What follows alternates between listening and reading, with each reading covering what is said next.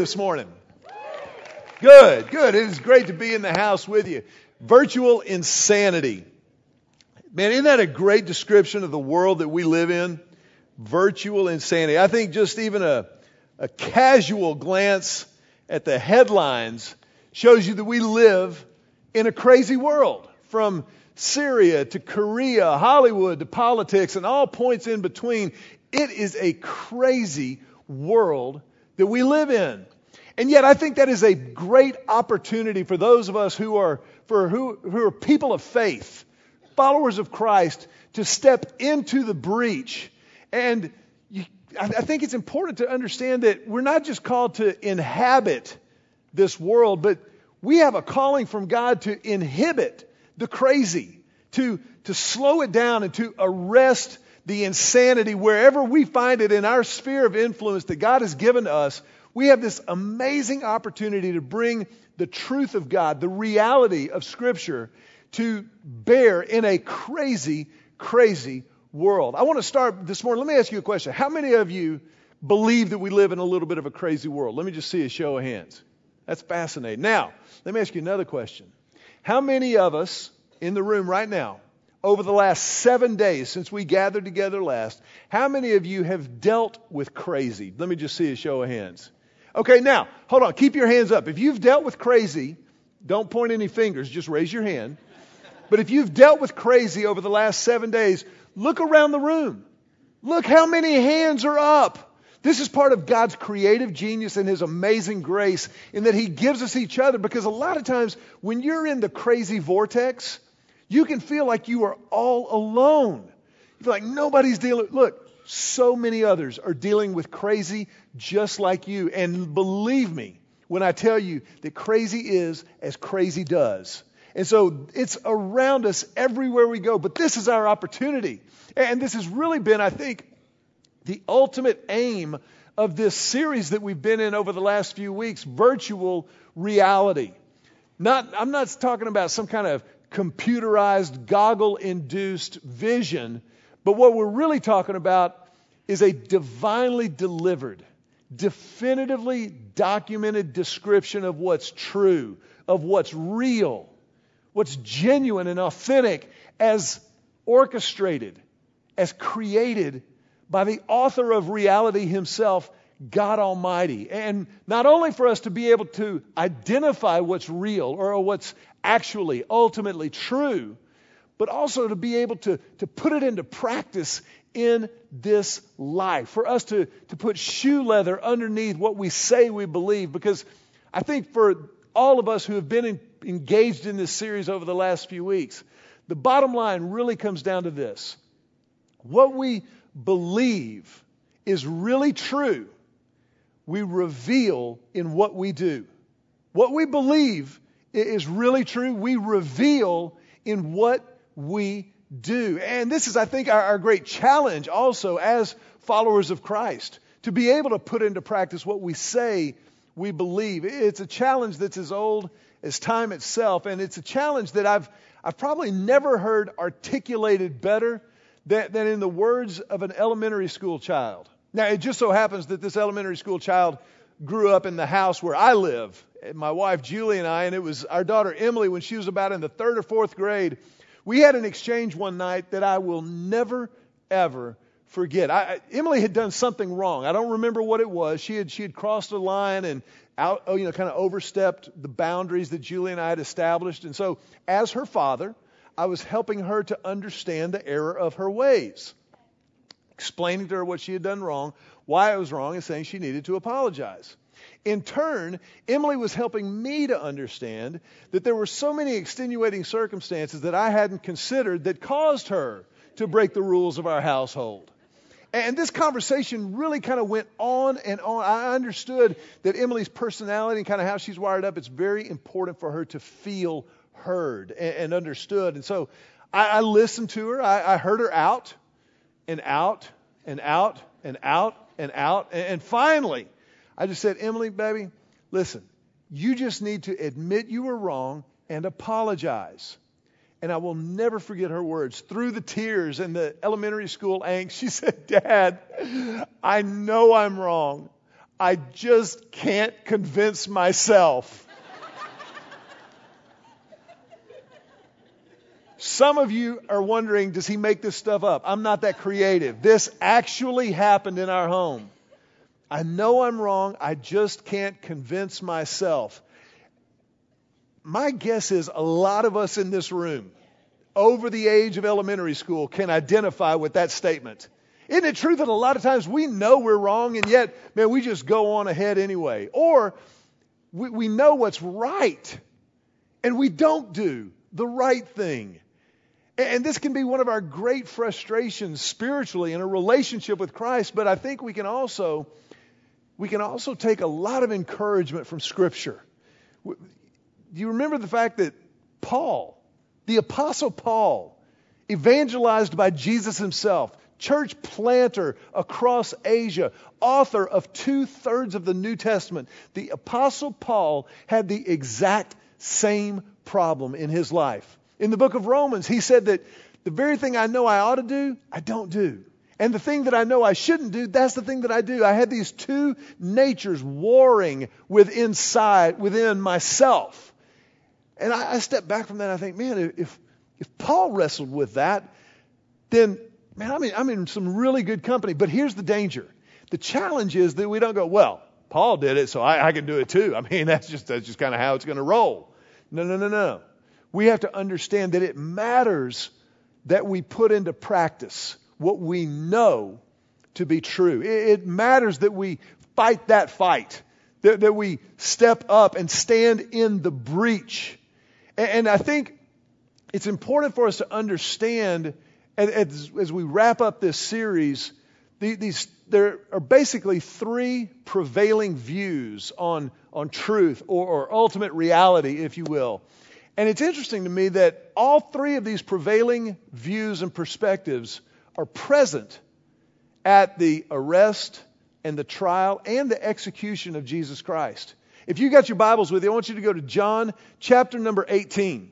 In John chapter 18, Jesus has been arrested in the Garden of Gethsemane. He's betrayed by Judas, of course. The, the Jewish leaders and teachers of the law, the Pharisees, had, had contracted with Judas to, to betray Jesus. And he was initially taken to the, to the home of the high priest, Caiaphas, or taken to his son in law's house, Annas, and then to the home of Caiaphas, the high priest. And from there, Jesus is transferred to the palace of Pilate. Now, Pilate, of course, was the Roman governor for this area, this region of the Roman Empire. And it was in his exchange with Pilate that there's this fascinating discussion of ultimate reality. John chapter 18, Jesus is confronted by Pilate, and Pilate says, he asks Jesus, now, they've brought you here because they say that you're a king who is, who is stirring up a rebellion against Rome. Are you a king? Is the question that Pilate asks him. But look at how Jesus responds in verse 37 of John chapter 18. Jesus responded, You say I am a king. Actually, I was born and came into the world to testify to the truth. All who love the truth recognize what I say is true. Verse 38 What is truth? Pilate asked. And then he went out again to the people and told them, He is not guilty of any crime. Now, you and I live in a day and age that is, that's marked philosophically by postmodernism. Postmodernism basically kind of says that there's there's really no such thing as absolute truth. There's no such thing. Your truth is your truth. My truth is my truth. And, and that's kind of how we're going to exist in the world. And if our truths collide or, or clash, then we're just going to kind of not really talk about it in order to know another cup of espresso and go to the Tony Robbins seminar. That, that's kind of the world that we live in right now. But this struggle is nothing new. You, you see this here, here with Pilate. 2,000 years ago. You can hear the sarcasm kind of dripping off of his question to Jesus when he says, What is truth? As if there's such a thing. And, and again, there, there are these three prevailing perspectives on truth. The world, as represented by Pilate, says that truth is flexible. It, it can come and go depending on our circumstances, or some people would say that it's subjective or that it's relative. Now, let me just help you, especially if you're in high school or maybe you're in college, it's important that you understand the reality of this statement. To say that there is no absolute truth, don't miss this. To say that there is no absolute truth is a statement of absolute truth. You see, it, it implodes on itself. It is philosophically, don't, don't even worry about morally yet. Philosophically, relativism is bankrupt. It doesn't work. There's no absolute truth. Well, you just made a statement of absolute truth. So it doesn't, it doesn't work. So when you get to college and your professors or your teachers try to tell you there's no absolute truth, you can very respectfully and very confidently just kind of assert, go, well, actually there is an absolute truth. For example, 2 plus 2 equals? Some of y'all were unsure about that. 2 plus 2 equals? That's absolutely true. That will never change. It's a reality. 2 plus 2 equals 4. And some people will say, well, yeah, I mean, math, that's different, but, but I'm talking about moral truth. Well, in God's economy, as the creator of everything, the author of all reality, God says that there actually is a moral and absolute truth. And He gets to decide, He gets to be the ultimate arbiter of truth. So, the world's perspective, truth is flexible. The second perspective is the perspective of entrenched religion. Religion says that truth is controlling. Religion tries to use truth as a billy club to keep people in line and moving on time, and this is it, my way or the highway, period. This is truth. And this perspective you see in the Pharisees. The Pharisees, who were these scholars, these students of the law of Moses, they wrote more laws about the law. They, they had laws about how far off the ground the tassels of their, their gowns or cloaks could ride as they walked down the street. They were so legalistic that for them, truth became an all controlling substance or subject. But they forgot that, that truth was also relational. And, and it's into this breach between the world and religion that the gospel, the good news of Jesus Christ, tells us that truth is personal, that truth is practical, and that ultimately truth is liberating. Jesus himself said this in John chapter 8. In John chapter 8, Jesus said to the people who believed in him, which by the way, that would include us, He said, You are truly my disciples if you remain faithful to my teachings. And you'll know the truth, and the truth will set you free. So you will know the truth. The truth is personal, it's, it's relational. In John chapter 14, Jesus said that He is the truth. So the truth is personal. You, you can have a relationship with the truth. It's not just about knowing facts or having insights or wisdom for living, that's a part of it. But ultimately, the truth is, is personal. Number two, Jesus says the truth is practical.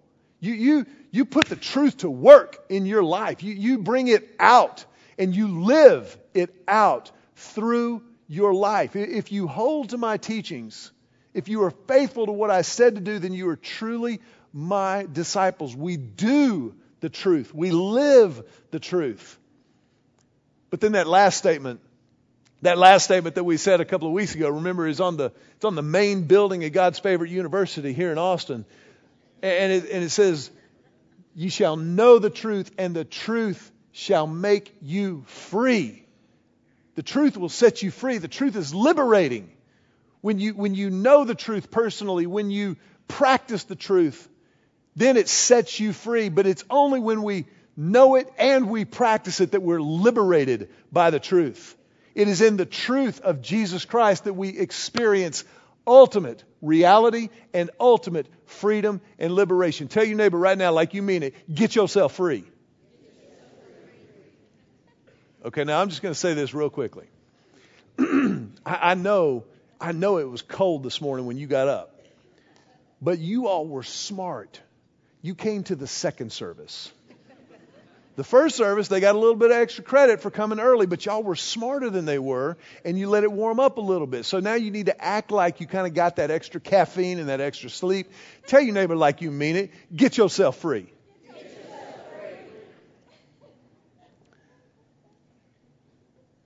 You see, we have to know the truth, but we also have to do the truth. We, we, have to, we have to live it out. See, a lot of times we, we forget that what we believe has to actually be played out. We, it, the choices that we make, the actions that we take, those things really and truly matter. And, and I think if we, if we don't take that second step and actually do what we believe is actually true, then, then what we're doing is we are damaging the faith that we say we have. We, we're, we're inoculating it and it's making it ineffective. I didn't make that up. This is what the Bible says. Look in James chapter 2. Look in James chapter 2, verses 19 through 20. This is probably the heart and soul of everything that we've been talking about for the last few weeks. Verse 19 says, you say that you have faith, for you believe that there is one God. Well, good for you. Even the demons believe this, and they tremble in terror. How foolish. Can't you see that faith without good deeds is useless? Faith without good deeds is useless. You see, just believing in God isn't enough.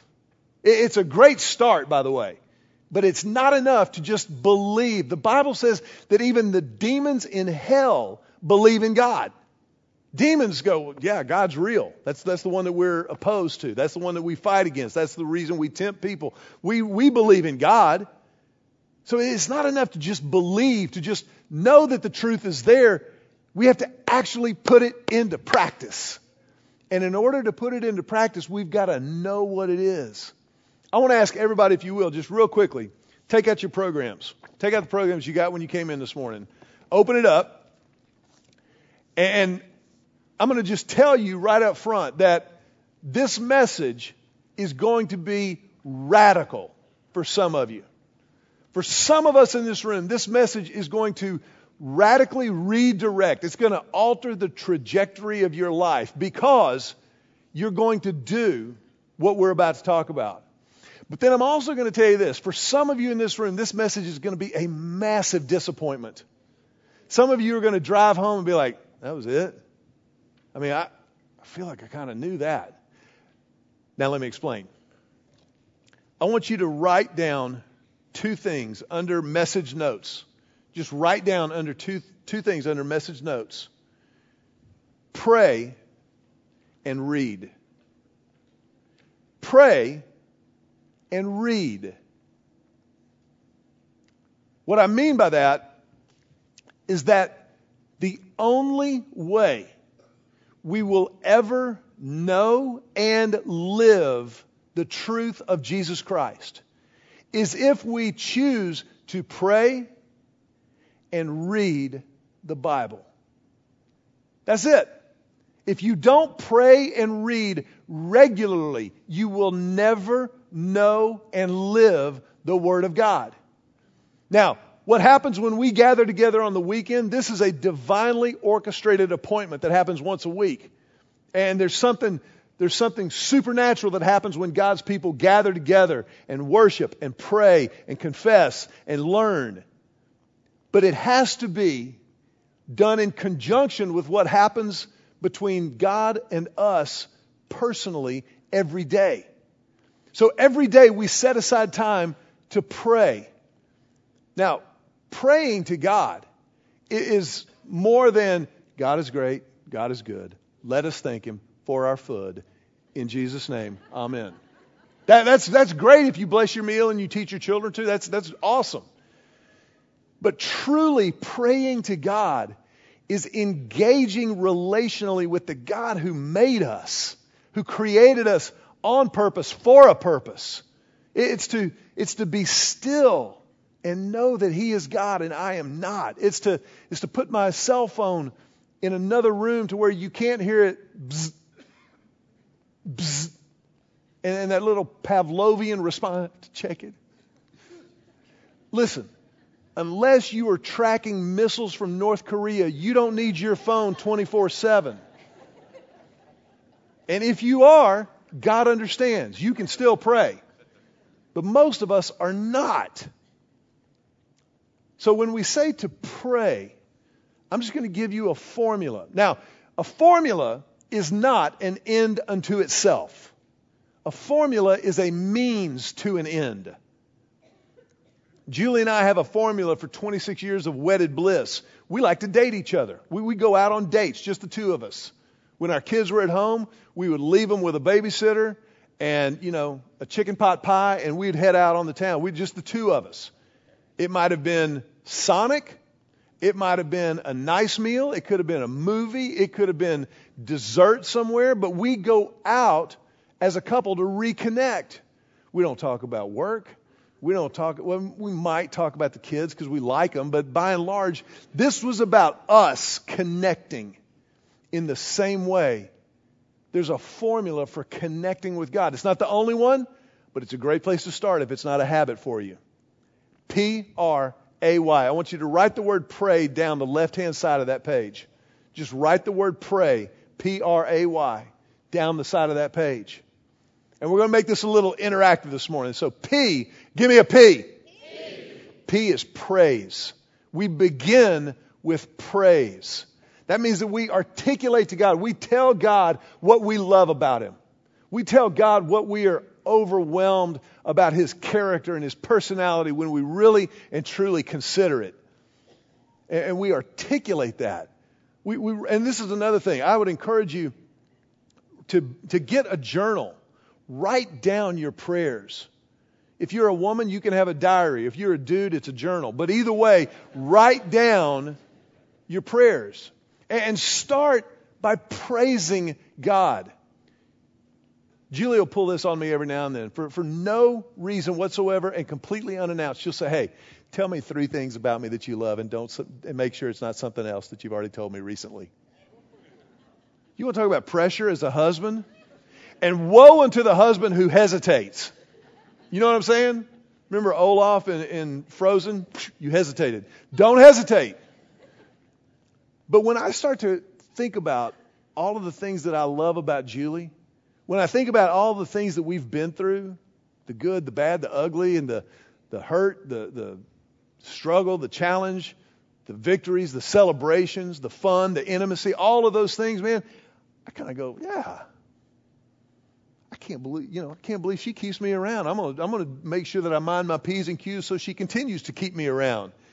It's a great reminder of how awesome she is. Well, when I worship God, it reminds me how great thou art. Oh Lord my God, when I in awesome wonder. Sometimes my worship is I write out songs. I, I write out songs that we sing in here on the weekends, but I, I write out my praise and I communicate how awesome I think God is. And, and there's something so powerful in worship because the fact of the matter is, you and I were created to bring glory to God. That, that's why we're here ultimately. We're, we're not here so that God can help us to have a happy life. That'll happen, but we're here ultimately to glorify God. Now, when we glorify God, He brings us His good. So, praise and worship, that's what we're created for. R. Give me an R. R. Repent. Repent. That means that we, we confess our sin by name and we turn from it. The word repent is a military term, it means an about face. We're marching in one direction away from God, and God's Holy Spirit convicts us of a known or a living sin. And so we confess that sin, and in the power of the Holy Spirit, we repent. We turn from it, and we walk toward God. We begin living for God, worshiping Him again, but we repent and we name those sins one by one. You know, a lazy prayer? A lazy prayer is God, forgive me of all my sins. In Jesus' name, Amen. Oh, I feel better, don't you? See, that, that's cheap grace. That, that's too easy. The hard prayer is the one that David prayed. David, a man after God's own heart, when he said, Lord, search me and know me, find any offensive way that is within me. Holy Spirit, remind me of any living sin for the purposes of confessing and flushing it out of my life so that your Holy Spirit can fill me. Repentance. And, I would encourage you, I don't, I don't write down my, my sins in my journal. I don't know where those journals are going to end up when I'm dead and gone. So, but I confess them by name. Name your sin. Confess it.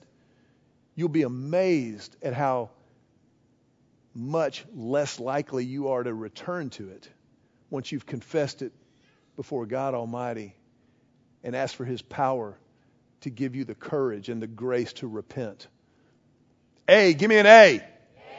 Ask. Ask. This, is, this is the fun part. Jesus taught his disciples to pray, and he said, Give us this day our daily bread. Ask God for what you want. Now remember, you've already started with praise. You've already begun to properly align yourself and remind yourself, He is God and I am not. So your heart's moving in the right direction. You're, you're already gravitating towards that true north that is your relationship with Christ. Man, if you want something, ask Him. Ask Him. Put it, put it out there. Ask God to do what only God can do. How many of you are facing in the next, I don't know, 7 to 14 days a, a meeting or a conversation that you're a little bit anxious about? Let me just see a show hands. If you've got something coming up that, that you're a little, okay, again, keep your hands up. Not as many people raised their hands as earlier, but that's fascinating. Look around the room. Look at how many other people are facing the exact same thing. Do you see the power that God gives us with each other to understand that we're not alone, we're not crazy? Whatever it is that you're anxious about, ask God. Ask God for His supernatural favor to go before you into that conversation. Ask God for the wisdom to handle that conversation in a way that honors Him and blesses the other person. And watch the anxiety, watch the, the stress dissipate. Doesn't mean that the conversation will be easy, but it means that you'll enter it in a more godly posture. You just ask Him. Just put it out there.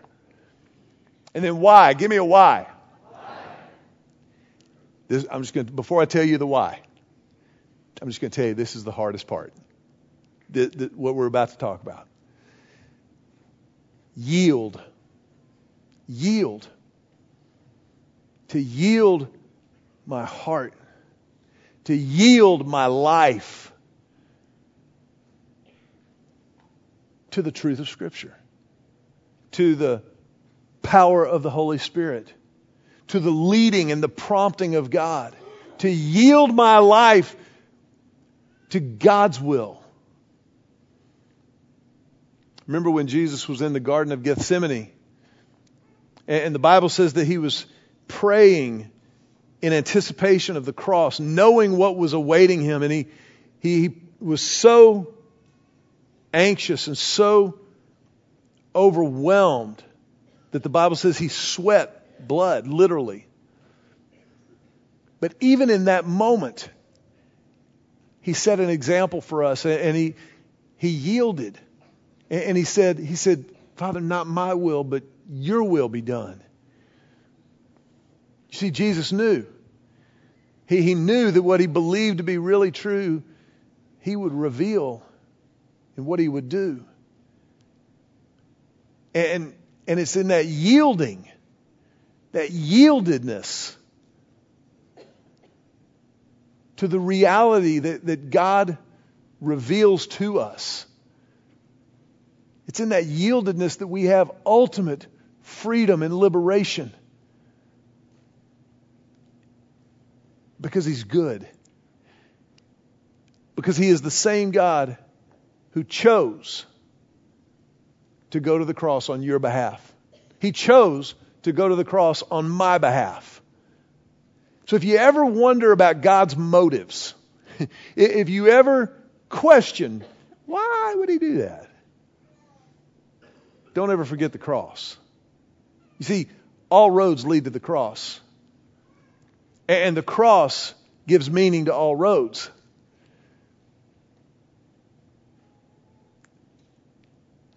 I wonder this morning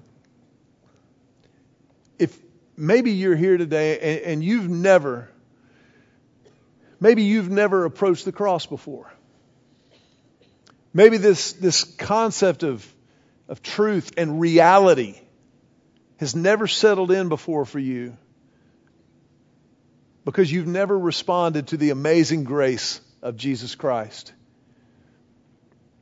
You see, this is what it's all about. It's about knowing. It's about doing. And it's about being set free and liberated by Jesus. I want to ask you to bow your heads for just a brief moment.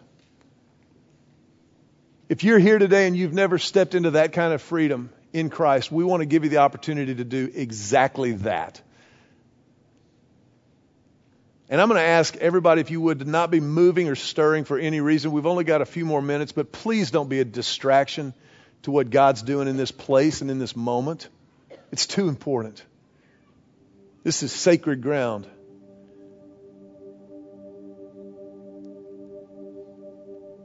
If you're here and you want to step into that relationship with God, to know the truth, to live the truth, to experience that kind of liberation, then we want to give you the opportunity to do that right now. Just to pray right where you're sitting. Just pray silently and talk to God and just say, Jesus, I need you. I give you my life. Lord, I confess my sin to you. I know that you know it already, but I claim your forgiveness. And beginning right here, right now, I will follow you with everything that I've got.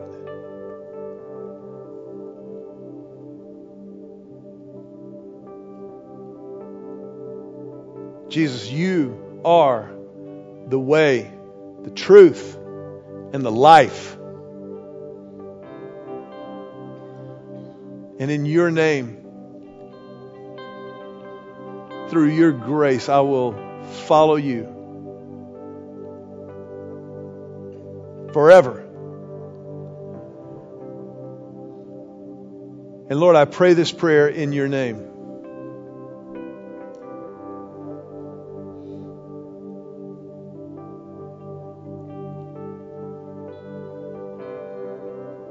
If you would just remain in a spirit of prayer for just a second. But for those of you who just prayed that prayer, we want to make sure that you understand this is the most significant moment of your life. It's the moment upon which God will build every other moment that follows. He will use and redeem every moment that has gone before. And so it's, it's really a big deal. And you're kind of in the perfect place for a moment like this because you're surrounded by people who want to help. That's our mission, that's our calling as a church.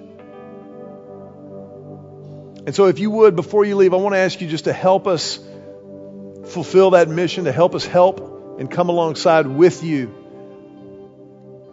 Number one, if you would right now, just in that program that we were writing in just a moment ago, would you begin filling out the Connect card?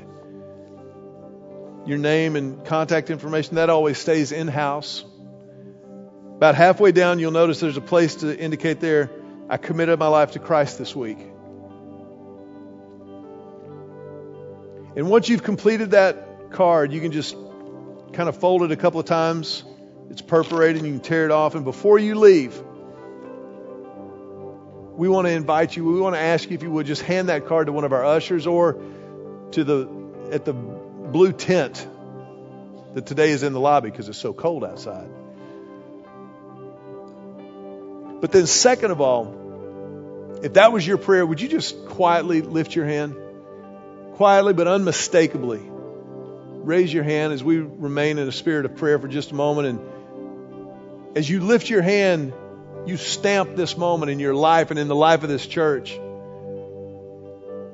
Because there is nothing more important to us than what God just did in your life and your response to it. And so we honor that and we celebrate it. And our family tradition around here is as you put your hands down, we put our hands together just to tell you, welcome home. Welcome home.